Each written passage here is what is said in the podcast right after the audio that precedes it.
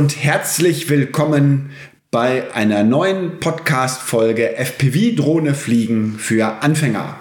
Die heutige Folge heißt Hürden beim Einstieg. An meiner Seite begrüße ich wie jedes Mal den Peter. Hallo Peter. Hallo Björn. Ja, hallo liebe Zuhörer.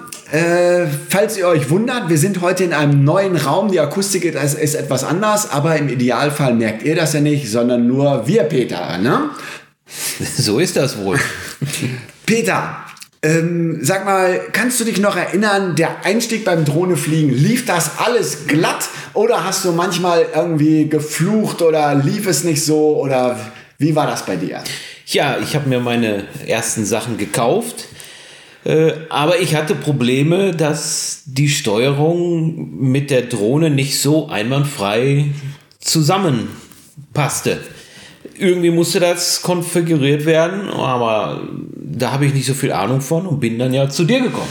Ja, genau, so, äh, so in etwa war das. Und ähm, darum, um solcherlei Probleme dreht sich die heutige Folge, denn es ist natürlich ein Ärgernis, wenn man in dieses schöne Hobby einsteigen möchte und hat dann irgendwo Punkte, äh, wo, man, wo man irgendwie hängt und, und hat sich was Schönes von versprochen und, und äh, frötzelt da stundenlang irgendwie rum und, und zum Beispiel bekommt den, den Kram gar nicht erst ans Laufen.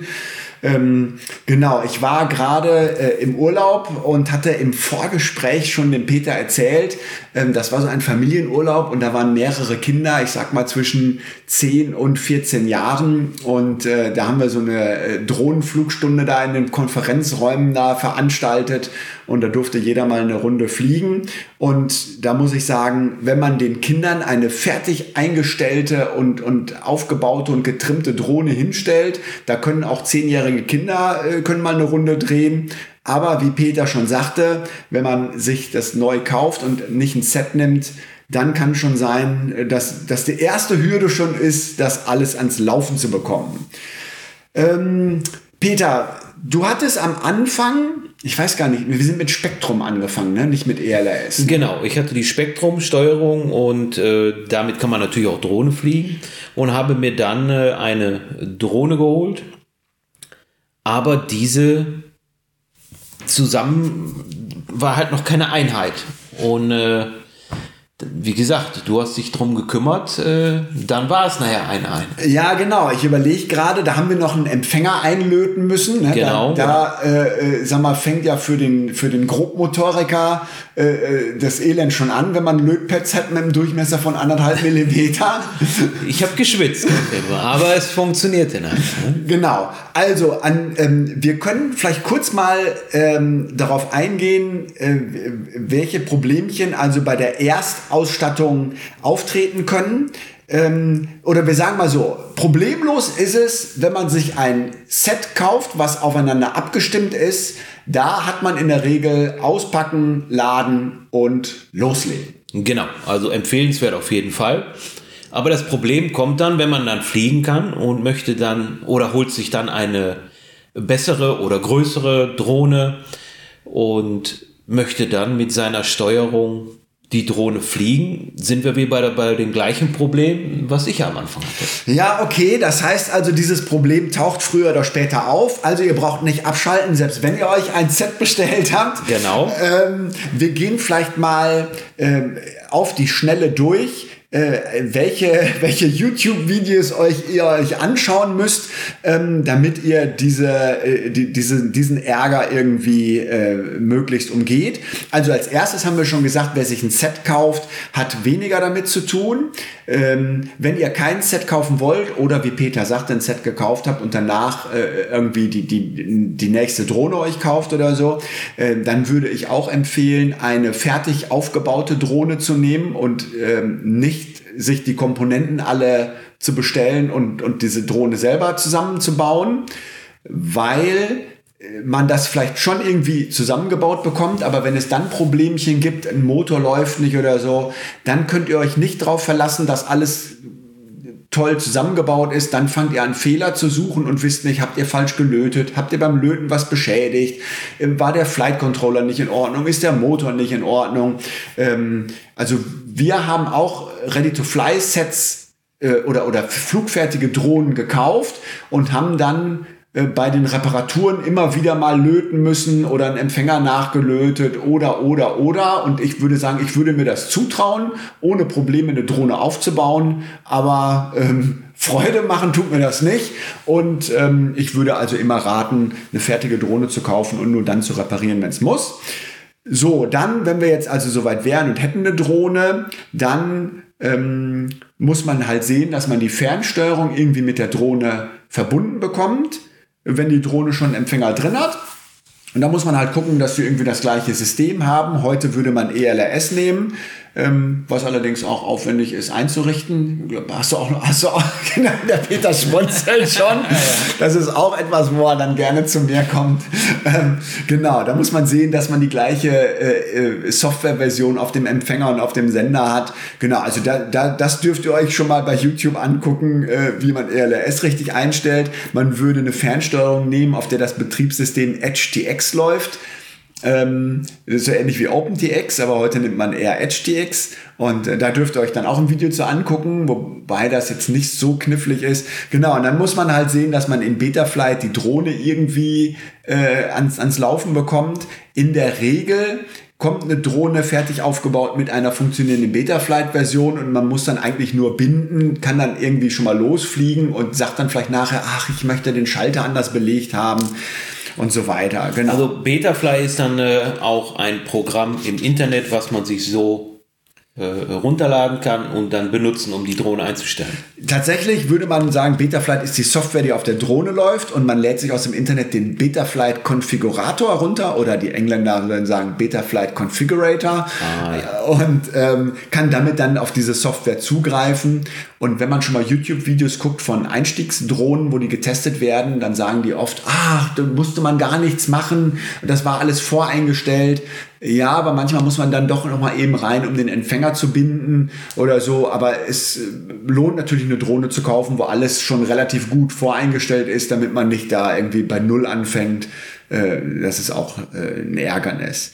Genau. So, und wenn man das dann endlich alles geschafft hat und hat die Drohne am Laufen und hat vielleicht die Schalter auch noch so belegt, wie man es gerne hätte und auf dem Onscreen-Display das drauf, was man gerne hätte, dann kann man loslegen und wenn man unserem Rat gefolgt ist und hat eine Drohne, die, die, den Easy Pilot oder EZ-Pilot zum Beispiel gekauft, der äh, so einen Höherhalten-Modus hat. Da finde ich, das habe ich jetzt im Urlaub auch gesehen, da hat man äh, sehr schöne Erfolgserlebnisse, da kann man sehr schnell, äh, sag ich mal, kommt man da ans Fliegen. Man, dann muss man die Drohne vorher noch eben trimmen. Das heißt praktisch, wenn die aufsteigt und man hat Windstille, dass die nicht von alleine irgendwie zur Seite wegdriftet, ähm, genau, und da kann man, kann man also ein ganzes Stück lernen. Wir reden also vom Engelmodus. Ja, natürlich. Ja, das, also wenn man mit einer echten Drohne startet, würde, würde ich immer im Engelmodus äh, anfangen.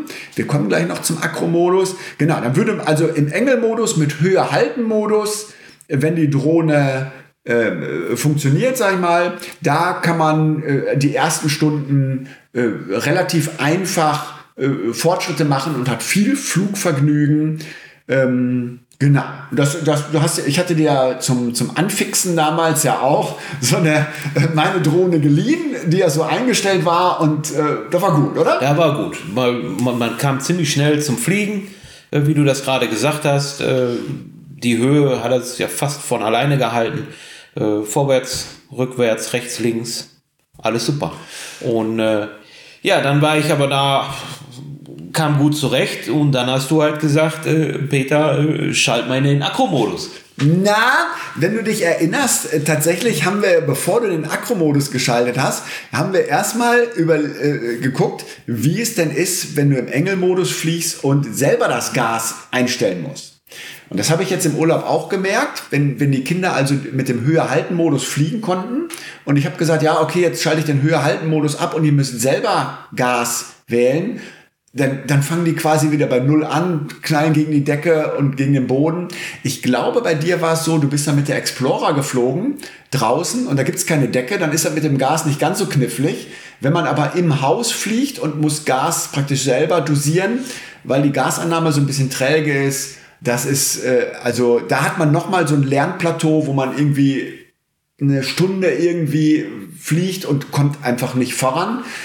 Ja, man könnte jetzt dann sagen, ja, dann fliegt man halt draußen, aber das ist auch nochmal was, was man lernen muss so dass ihr da Bescheid wisst. Ich habe dann bei den Kindern gesagt, Brille abnehmen, äh, so auf Sicht fliegen, da hat man viel besseren Eindruck von der Höhe. Also wenn man jetzt eine Drohne, ja auch draußen wird's gehen, aber in, in, in der Wohnung, wenn man eine, eine, eine Tiny Whoop hat, da kann man sehr schön äh, äh üben, äh, sage ich mal, und dann hebt man ab und guckt, dass man so sieht, dieses Motorgeräusch einprägt von der Leistung, die die Motoren haben, wo die ungefähr die Höhe halten und kann dann nachher, wenn man auch die Brille auf hat, so ein bisschen am Gehör schon merken, oh, ich habe deutlich zu viel Gas, äh, gleich geht's richtig nach oben ab, äh, so dass man nicht andauernd gegen die Decke knallt oder auf dem Boden aufscheppert. Genau, jetzt hast du schon das nächste, das ist vielleicht der größte Sprung, sage ich mal, wenn man dann vom Engel-Modus in den Akro-Modus und in den R-Modus, was ja das gleiche ist, nur die Propeller drehen durch, äh, ähm, äh, genau, dieser Umstieg, da kannst du dich noch gut dran erinnern, oder? Ja, ja, auch, auch dein Schmunzeln im Gesicht war, war immer gut zu erkennen, obwohl ich die Brille auf hatte. Ähm, ja, ist schwierig, ne? Also Schalter umgelegt und man will genau das gleiche machen wie vorher, aber ja, die Drohne fliegt halt nicht mehr so schön geradeaus. Äh, Höhe halten ist halt ein Problem. Hat ein bisschen gedauert, aber wenn man es raus hat, möchte man es auch nicht mehr missen. Ja, so ist das wohl. Ich habe schon äh, im Vorfeld gedacht, Peter, was meinst du? Wir beide haben ja den Akro-Modus zuerst am Simulator uns angesehen. Hältst du das überhaupt für möglich oder sinnvoll, ohne Simulator den Akro-Modus zu lernen? Für Leute, die ungeduldig sind. die nehmen natürlich direkt die Drohne zur Hand, aber das Problem ist, man eckt schnell irgendwo an äh, und Schäden können an der, an der Drohne entstehen. Es wäre schon sinnvoll, sich mal eine Stunde am Simulator zu beschäftigen. Ich habe jetzt noch mal, du weißt ja, ich habe ja eine Flugschülerin, äh, äh, die ich da äh, auch für die nächste Sommersaison vorbereite da. Ne? Und ähm, die, die ähm, ich würde sagen, mit einer Stunde am Simulator ist es nicht getan. Ähm, also ich würde, also jeder ist natürlich unterschiedlich begabt, aber ich würde sagen, spätestens, also erstmal, dass das klar ist, spätestens wenn man vom Engel-Modus auf den Akro-Modus wechselt, ist vorher in meinen Augen ein Simulator Pflicht. Fernsteuerung an den Computer anschließen. Ein Simulator, es gibt irgendwie bei Steam auch einen, der frei ist. Weiß nicht, ob das, äh, also das würde bestimmt funktionieren, aber ich glaube, man hat dann irgendwann keine Lust mehr. Äh, und für unter 20 Euro kann man aber irgendeinen anderen Simulator kaufen. Wir könnten theoretisch auch nochmal eine Folge über Simulatoren machen, aber es ist vielleicht zu langweilig. Ne? Ja. ja. äh, also ich glaube, mit jedem Simulator geht's. Ich kann wohl sagen, wir haben den von, wie, wie heißt der, dieser DLR Racing League Simulator oder irgendwie für so ein, der, ja, vielleicht, vielleicht hätten wir da mal vorher gucken sollen, bevor wir einen Podcast aufnehmen. Ich weiß, dass ich den damals genommen habe, weil der Simulator einen Trainingsmodus hatte und der andere, dieser Trip AC heißt der, glaube ich, der, der, der, der mit der schönen Grafik, der Simulator, der hat auch jetzt neuerdings ja einen Trainingsmodus. Ja, ist das so? Aber ich finde, die kann man eigentlich nicht gebrauchen. Also ihr braucht eigentlich nicht den Trainingsmodus. Ihr müsst halt irgendwie, äh, nehmt ihr irgendeine eine Map, äh, wo der Boden gerade ist und da könnt ihr selbstständig üben. Ihr könnt entweder von Joshua Bartwell euch da so einen Lehrgang angucken, wie, wie man Drohne fliegen lernt oder vielleicht machen wir nochmal einen Podcast dazu, wo wir ein bisschen quatschen. Und ähm, dann muss man also üben äh, und im Simulator braucht man den Engelmodus gar nicht einschalten, alles im Akro-Modus und ähm, ich hätte jetzt gesagt, mindestens drei Stunden, aber auch wenn man, wenn man fünf oder zehn Stunden im Simulator verbringt, kriegt man nochmal richtig den Feinschliff. Und am Simulator kostet ja ein Crash nichts und, und so. Und die Zeit ist wirklich gut angelegt. Und dann könnt ihr draußen loslegen. Wobei ich sagen würde, draußen lohnt es auch. So haben wir das ja auch gemacht, wenn du dich erinnerst dass wir gestartet sind, erst nochmal im Engelmodus, sind erstmal nochmal fünf Meter hochgeflogen, haben dann vorsichtig den Schalter umgelegt. Der Peter nickte die ganze Zeit und ist am Grinsen, ihr könnt das nicht sehen. Und weil, weil genau so war's. Wir hatten einfach auch ein bisschen äh, Schiss, dass unsere gute Drohne ja, im Akromodus ja. nachher äh, bei uns in der Autoscheibe hängt oder so. Ne? Genau, genau. Aber wie gesagt, also nachher lief ja gut und am Simulator lernen macht einen ja auch nicht dümmer, macht ja auch ein bisschen Spaß. Äh, mit der Zeit wird es halt ein bisschen langweilig. Halt, ne? Genau, uns war das zu langweilig und so, aber wenn man, äh, genau, wenn man am Simulator nachher sagt, ja, easy peasy, kann ich alles hier machen und so, dann, ähm, dann kann man halt draußen das auch probieren, aber ich würde äh, auf jeden Fall davor warnen wollen, äh, einfach äh, eine neu gekaufte Drohne draußen im Akro- oder Air-Modus einfach zu starten. Nee, und, nee, nee. Also ich würde sagen, da, da ist man keine 10 Sekunden in der Luft. Ne?